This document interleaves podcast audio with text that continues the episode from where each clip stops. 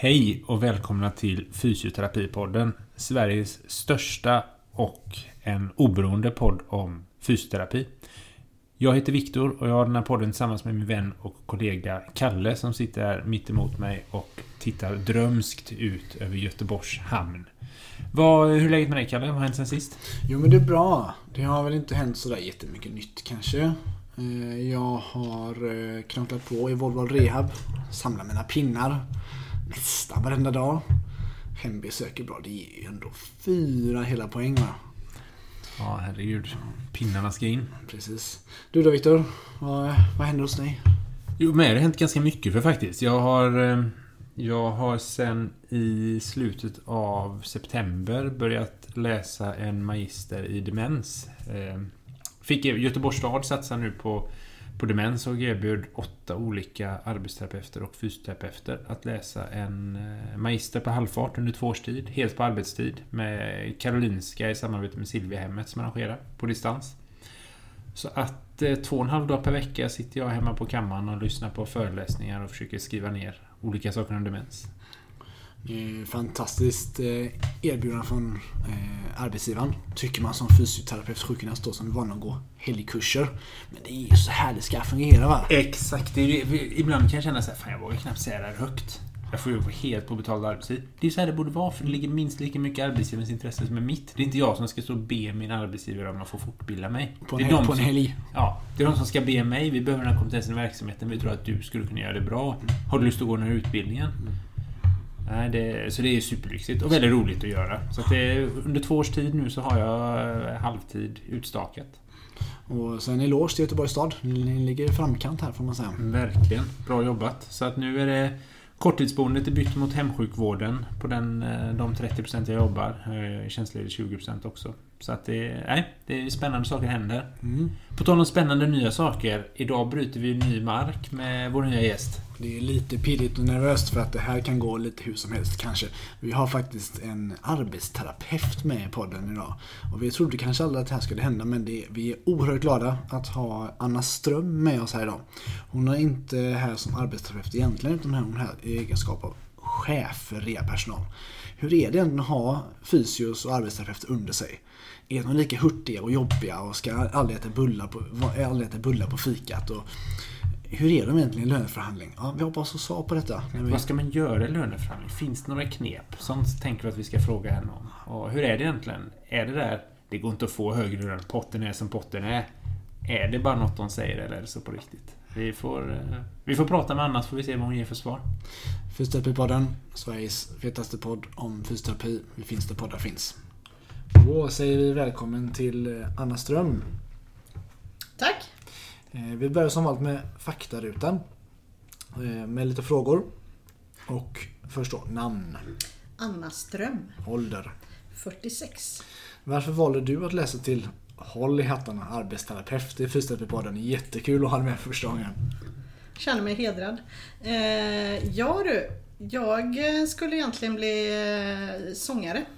Eller i alla fall musiklärare. Men när jag gick på folkhögskola så var det två tjejer som skulle läsa till arbetsterapeut. Och då blev jag väldigt nyfiken på detta. Och sen är det ju så att eh, som eh, lärare vill jag ju egentligen inte bli. Och som musiker eller sångare så är det ju ganska eh, ja, det är en arbetsmarknad som kanske inte du alltid vet vad du har i månadslön varje månad. Så det kändes lite tryggare att läsa till något som var eh, lite mer yrke som man har fast månadsinkomst och sen verkar det väldigt roligt och man kan ju man, kun, man kan göra väldigt mycket. Och även läsa till musikterapi, vilket jag aldrig har gjort visserligen. Så därför blev jag arbetsterapeut. Skönt. Eh, var läste du till arbetsterapeut? Jag läste i Jönköping Och när var du färdig? 2002. Okej. Bonusfrågan är ju att du har någon, har du någon pinsam eller dråplig historia som du gärna vill dela med dig av som hänt i Alltså, den jobbet har som jag- arbetsterapeut. Den har jag funderat jättemycket på. Så här, pin, alltså jag, jag kommer inte på någon. Det enda gången som har varit så här, eller pinsam eller jobbig snarare. Eh, det är när jag och en kollega, jag jobbade på kort tid. Jag och en kollega hade packat bilen full med hjälpmedel patienten är, eh, kommer med färdtjänst och vi får eh, självklart plocka ur alla hjälpmedel och parkera bilen långt ifrån bostaden. Eh, patienten eh, Ja, vi, vi hamnar i alla fall så vi ska öppna dörren och allting. Så långt är det frid och fröjd. Patienten öppnar dörren och vi inser att okej, okay, vi kommer inte få in en strumppådragare här. Eh, för att det var belamrat med grejer överallt. Så det är väl det, är väl det där ja, pinsamt men dråpliga roliga minnet så här i efterhand. Jag kommer ihåg själv jobbade i hemtjänsten och skulle komma in till en patient där då, eller en vårdtagare. Och, alltså när man öppnade dörren så var det saker i dörr, dörröppningen. Så det ett litet hål, en springa i mitten. Men där stod det en rollator. Som man fick klättra över för att komma in överhuvudtaget då. Så det... Mm, man får vara med om mycket spännande saker. Ja, man blir lite hemmablind. Jag hade en kollega som hade student som var hemma i just ett sånt mm. hem nu i förra veckan. Hon sa liksom, det var att hålla god mina som studenter. Jag kunde knappt gå innanför dörren i början. Han var så chockad och liksom så här, kan folk leva så här? Ja. ja. Men dagens tanke att vi har bjudit in dig är ju lite också för att prata om hur det är att vara chef för rehabpersonal. Mm. Lite. Precis. Eh, och om vi säger så här, hur, från då att jobba med musik till att ändå mm. bli arbetsterapeut men kanske jobba lite inom musik. Hur kom det sig att du blev chef? Jag har nog alltid haft eh, längtan kanske är fel ord men jag har alltid gillat att leda eller vara med och utveckla verksamhet. Eh, det ligger väl också lite i både arbetsterapeuter och fysioterapeuters natur att vi gärna eh, Ser vi ett problem så är vi gärna med och löser det. Liksom. Vi kommer gärna med lösningar. Vi är duktiga på det. På eh, gott och ont. Go ja absolut. Alltså ibland får man ju sitta på händerna och tänka att jag väntar med mina lösningar. Eh, självklart. Eh, så att det är väl nog det som har drivit mig. Jag, jag tycker det är ganska roligt att och dels leda människor men samtidigt utveckla verksamheten. Mm. Ja, då är det ju bra, bra bli chef för att kunna få lite ut, utlopp för båda, mm. båda delarna. Eh, hur skulle du säga att det är att vara chef över rehabpersonal? Jag har ju bara varit chef över rehabpersonal. Så jag är ju en, eller jag är sjuksköterskor också visserligen lite grann. Eh, men, det, ja, men det är väl just det där att man vet ju Man har ju en viss förförståelse eftersom man själv är rehabpersonal eller arbetsterapeut i det här fallet. Och då vet man ju också baksidorna som ni sa att man gärna vill lösa problemet mm. lite väl eh, bra emellanåt. Mm. Eh, samtidigt så är det ju en väldigt trygghet för man vet att det alltid eh, det, det, Folk vill hjälpa till liksom. Man vill bygga något bra tillsammans. Eh, för jag tror att Eller jag är ju den typ av chef som som eh, gillar att ge, att eh, se folk att växa. Jag är ju liksom inte chefen som ska bestämma allt. Även det finns säkert de som tycker att jag är en sån chef. Eh, såklart, för att vi är, man är olika. Eh, men jag tror på att man ska låta personer växa och att chefen då är någon form av eh, jag brukar ofta ha bilden såklart som man är dirigenten över symfoniorkestern. Därmed inte sagt att jag gör allas jobb men man håller ihop det, man toppar laget eller vad man nu vill kalla det. Liksom. Mm. Man ser att folk växer där de gör saker bäst. Och gör man, om dirigenten styr orkestern på bra, ett bra sätt så spelar orkestern fri musik. Exakt. Och då får det dirigenten att se jävligt bra ut. Exakt. Eh, har du fått, nu hamnar jag i musiken igen då. Har du fått ja. användning för din musikkunskap i arbetet som chef tycker du? Nej, inte direkt. Eller nej. Nej, nej men utan det är väl snarare det här att man, alltså, man tänker eh, ja, dirigent, alltså mm, man toppar laget som vi var inne på liksom. Mm. Och just att, men också få folk, få, eller folk, få medarbetare att förstå att jag, gör, jag sätter ju inte exempelvis Viktor på ett ställe bara för att jävlas utan det handlar ju om att han ska... Om det var Viktor? Ja, jo, jo, då, det är klart. Då, men, inte, men inte andra? Nej, men inte andra. Men alltså man, man vill ju att folk ska göra så bra som möjligt för det blir ju både bra. Dels så blir, växer du själv och känner att du gör ett bra jobb. Då blir ju det en, en del i en bra arbetsmiljö för dig. Plus att patienterna tror jag får en betydligt bättre vård om de som är där faktiskt Med någon, Vill som, vara där. med någon som trivs på jobbet. Ja. Helt säkert. Men jag tänker på det här att, att du är arbetsterapeut och... För det är alltid...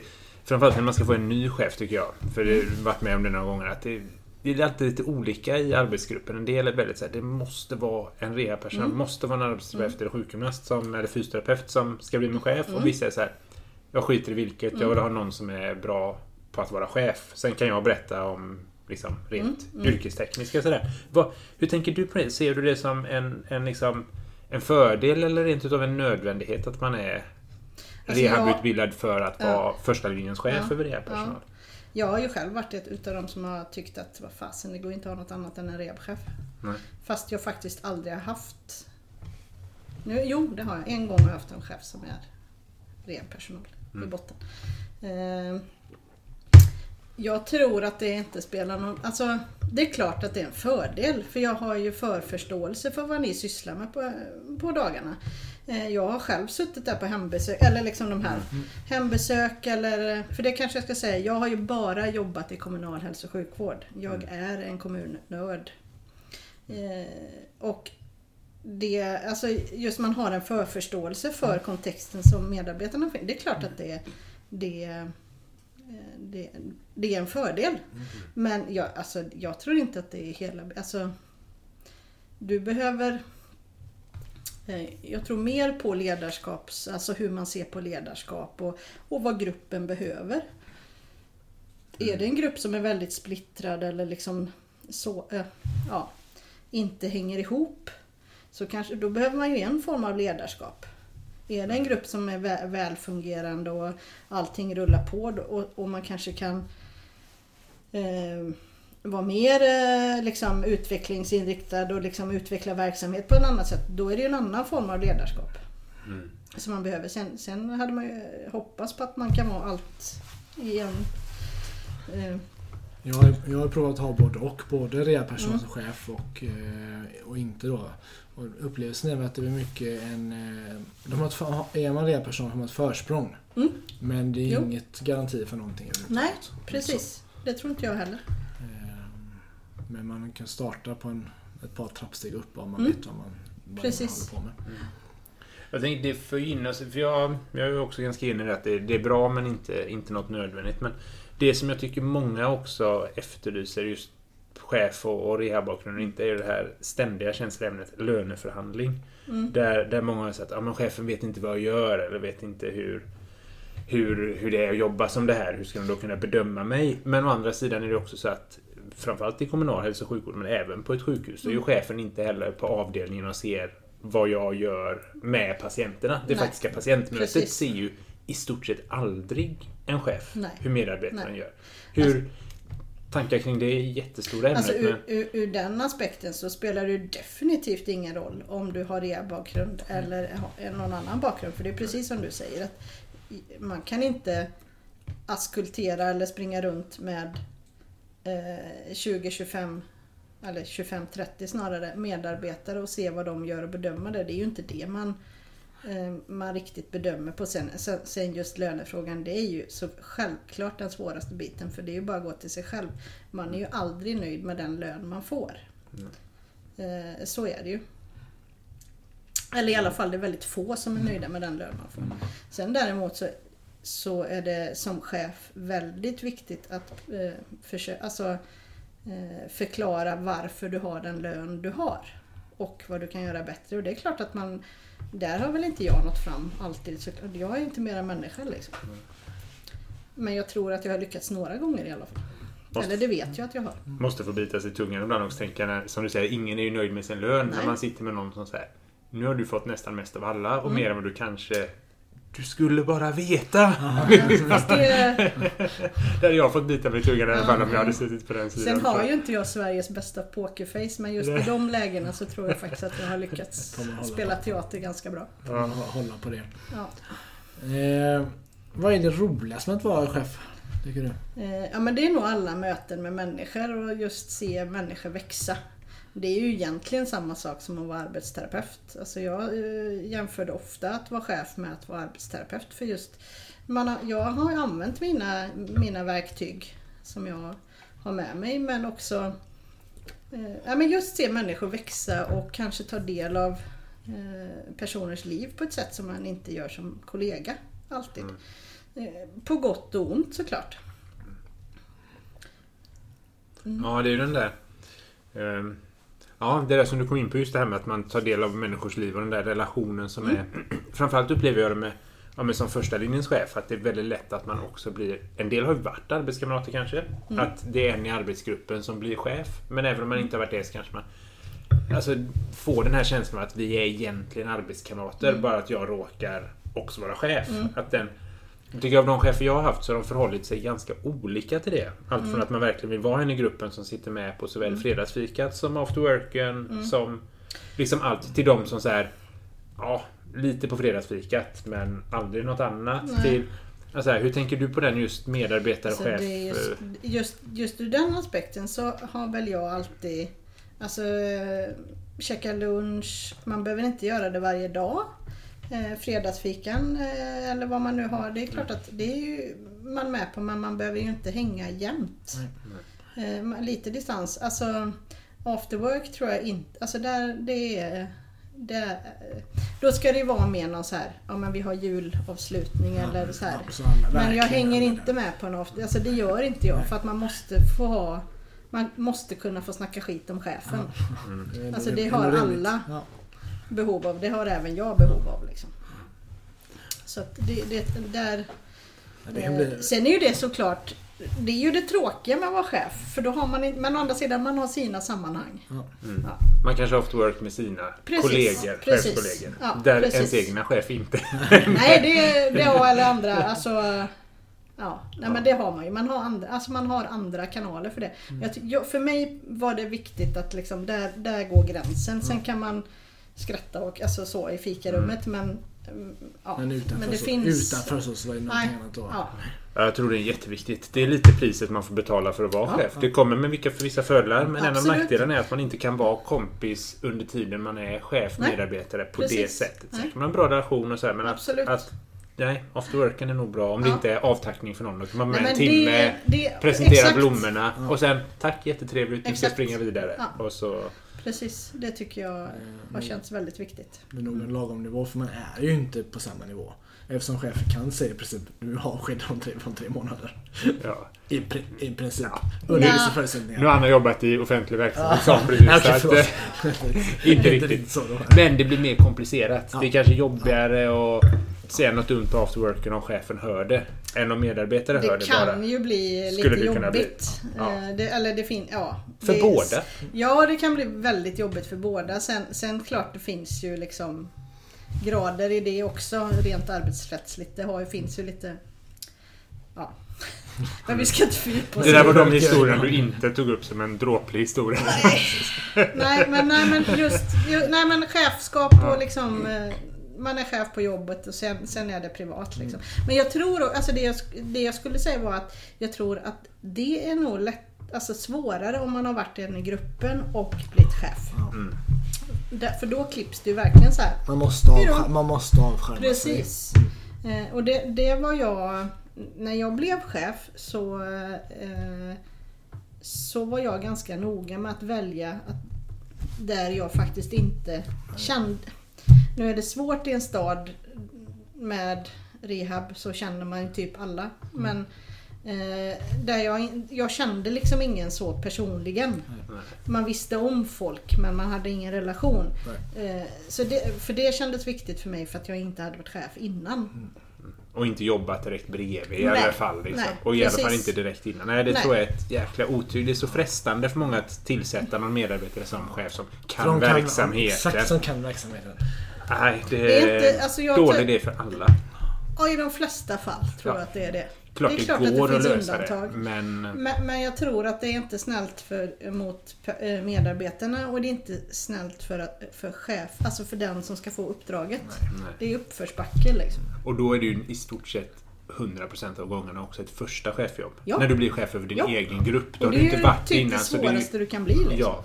Och dessutom då var det... Nej, det, man sätter sig nog i en svårare Ja. situation än vad man måste. Ja, det tror jag med. Jag går tillbaka lite till det med, med löneförhandlingar. Hur, hur, hur hård Du är inne på detta. Hur hård är reapersonalen i lönef- löneförhandlingar?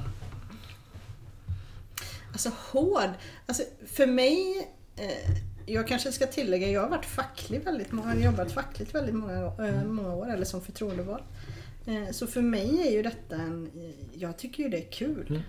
Mm. Det är ju en hjärtefråga och man ska verkligen känna att jag fattar varför jag har den lön jag har och så vidare. Så att jag la ganska mycket tid på det.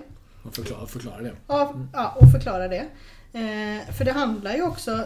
Sen, sen är det ju så att man, man har ju ett ansvar som medarbetare att du själv faktiskt ska vara påläst Mm. och delaktig i ditt lönesamtal. Eller i ditt, dels i ditt bedömningssamtal men även lönesamtal. Liksom.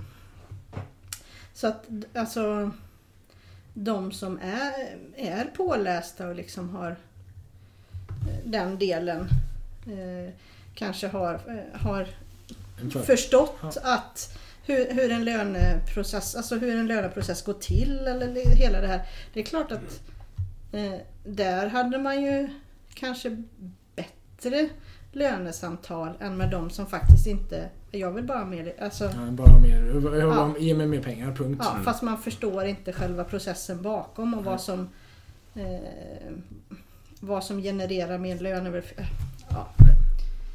Men, men eh, alltså det är jättesvårt. För det är som jag sa innan. Det är klart att jag vill ha mer. Jag Ja. är ju bäst. Det finns ingen som vill ha mindre lön. Jag kommer ihåg min för, när jag fick jobb, mitt första jobb i primärvården för snart tio år sedan så sa chefen att så frågade jag vad får jag lön? Så, så han du får det här och det här. Eh, och det är inte förhandlingsbart han. Nej, jag.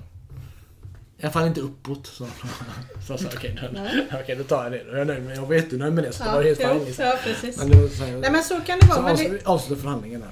ja. Nej men sen är det ju också så att en ingångslön är ju Ja. en sak. En lönerevision är något annat. En eh, ingångslön är ju alltid, där krävs, alltså där ska man ha ett förhandlingsutrymme. Ja.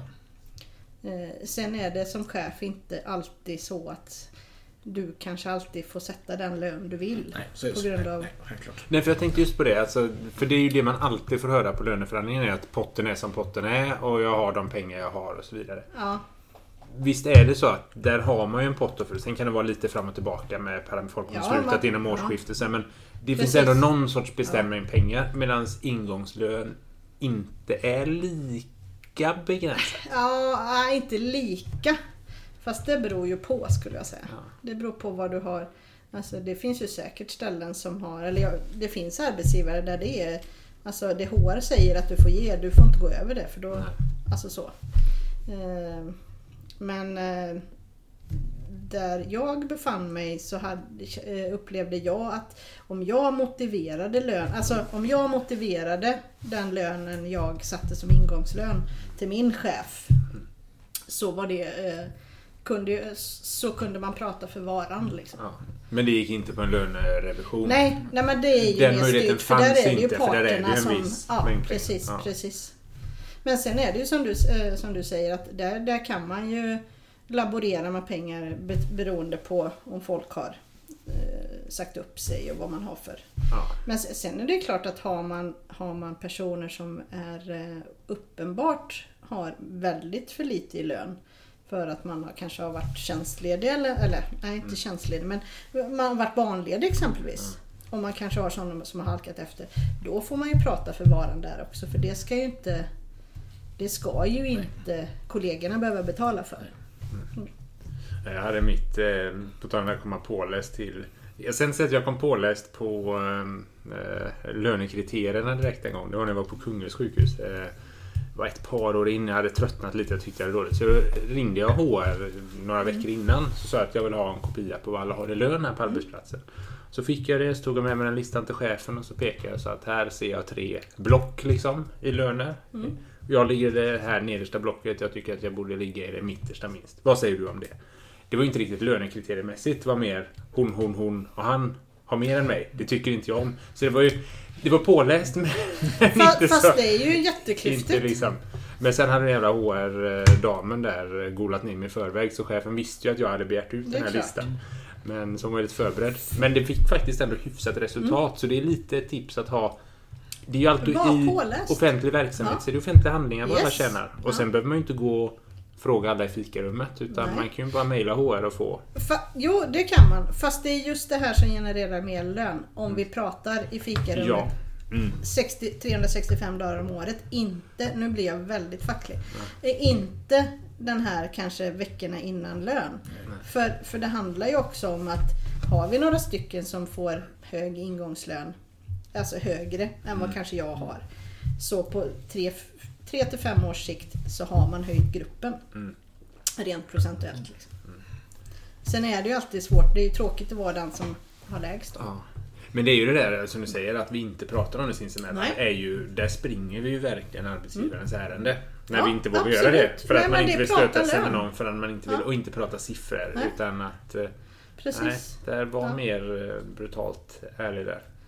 Men det är ju jättesmart drag. För att man vis, man, man, då var du ju påläst när du kom till ditt lönesamtal. Ja. Jo, ja, det var. jag fick väl en 150 mer än vad jag kanske hade fått annars. Så att Innan skatt. jag har gett mig 15 och till så jag har kommit upp i vad jag tyckte jag skulle ha just där och då. Men, Mm. Om du på helt egen hand fick beskriva en drömposition för, som chef, hur skulle den se ut då? Ja, den har jag funderat på ganska mycket. För att, ja, men det är ju lätt att säga så här, ja men jag vill bli förvaltningsdirektör. Eh, Ja, det kanske inte är hela, men, eh, hela grejen. Liksom. Men, men för mig så tror jag att det är Alltså kun, kunna...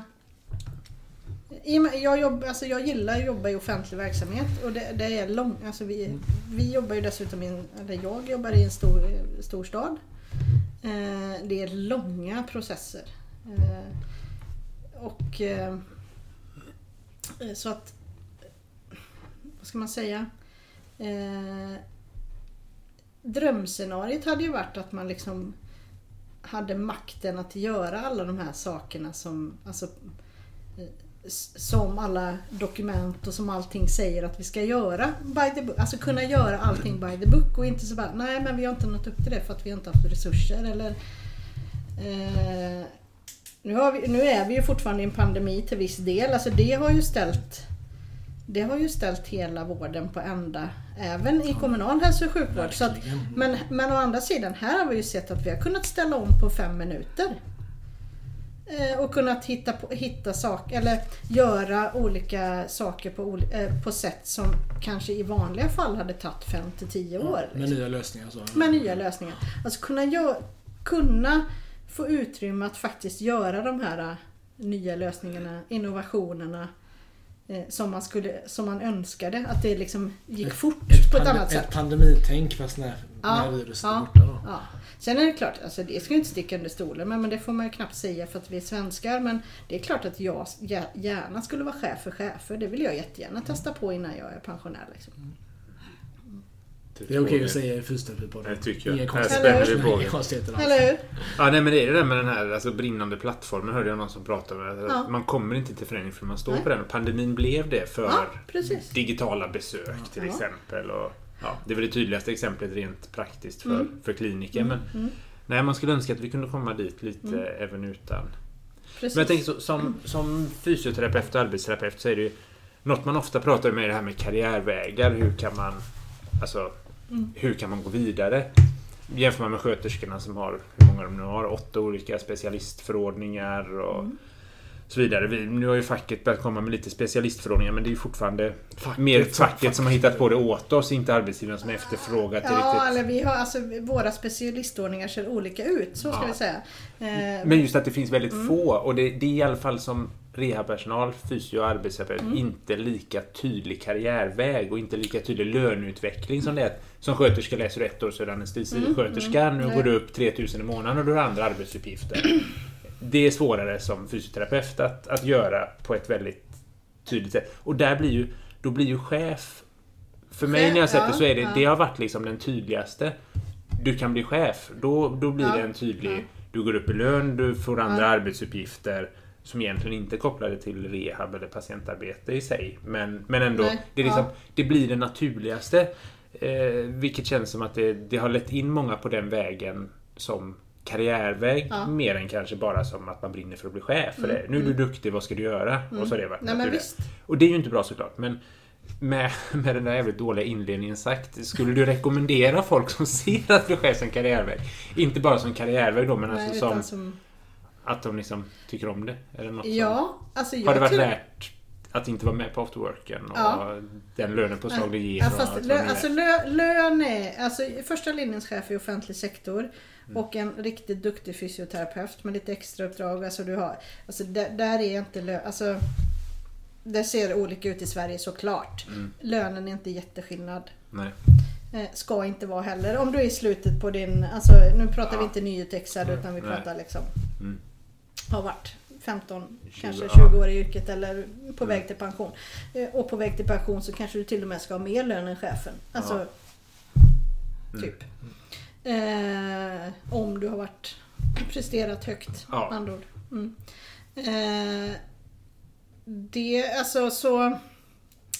Så jag vet, alltså jag vet inte riktigt. Nu kommer jag av mig helt. Nej, men lönen är inte det man gör det för. Nej, men, precis. men som karriärväg, ja, som liksom, karri- är det ja. du... Ja, men, ja, för jag tror att både fysioterapeuter och arbetsterapeuter, vi, vi, alltså, vi har verktyg för att kunna vara väldigt duktiga, alltså vara bra chefer. Mm. Alltså vi har det lite i våra utbildningar. Att motivera folk. Mot, Och ja göra men förä- precis, beteendeförändringar. beteendeförändringar och he, alltså hela det här. Så att vi har det lite förspänt så sett. Sen är det inte kanske alltid alla arbetsgivare som har förstått det. Ut, alltså, ponera att vi skulle kunna, alltså att man skulle kunna bli administrativ chef på Göteborg Energi. Mm. Eller på alltså, något helt annat än inom vården. Där hade man ju önskat att, att, det, att eh, människor var lite modiga. För jag tror att både arbetsterapeuter och fysioterapeuter skulle göra väldigt bra chefsjobb där också. På andra företag Ja. och institutioner och så. Mm. Ja, det är Sen finns det ju såklart, men inte så många. Nej, det är ovanligt. Och man får ju lite som du var inne på precis i början känslan. Man är, ja, men är du en arbetsgrupp på 25 personer Mm. så har du 20 småchefer. Ungefär som att du... Nej men så här, Alla I Sverige har vi också... Jo, att vi har 2,5 miljon förbundskaptener i fotboll. ja men så är det ju. Liksom, Absolut. alla har en åsikt alla kan... Lite så tycker jag det ändå är i, i, som Jo, men- fysioterapeut jämfört med liksom i andra arbetsgrupper jag har varit. Att det är fler där som känner att klart jag skulle kunna göra chefens jobb lika bra eller lite bättre. Och Jo men alltså det, Och lösa det, problemen. Ja. Jo men så är det ju. Alltså, ibland så kom det ju ut eh, alltså kanske saker som skulle lösas i en grupp som redan var lösta när jag kom med ärendet. Liksom. Mm. Och det, så att visst är det så. Och det är ju, det är ju jättegulligt men ibland Mm. kan det vara lite frustrerande. Bara, Hallå kan vi stanna upp lite här nu? Nu ska vi fundera tre varv först. Ja, Sen kan vi lösa problemet. ja, precis. Det kan gå lite för fort i det. Mm. Mm. Ja, nu tror jag nästan vi har fått med det mesta vi ville prata om. Är det något du känner att vi inte har sagt eller frågat om kring att vara chef för Nej. en person? Nej. Alltså det är ju fantastiskt kul. Mm. Eh, så även om det är, eh, alltså, är den enda karriärvägen, vilket det inte är såklart, men eh, så, är, så är det jättekul. Så att man önskar ju att fler skulle våga bli chefer. För det behövs. Det vara fler sådana dagar när man har många patienter man känner bara "Uff, nu gör jag vad som helst. Slipper- det kliniska arbetet. Anna, vi tackar dig för att du ville komma till Fysioterapipodden. Det är jag som ska tacka. Mm. Och till våra lyssnare, följ oss på sociala medier. Vi finns där poddar finns. Fysioterapipodden, Sveriges största podd om fysioterapi. Och i alla fall den bästa. Ja. Tack Ha det gott. Vi tar hissen ner idag också igen. Det gör vi. Hej. Hej.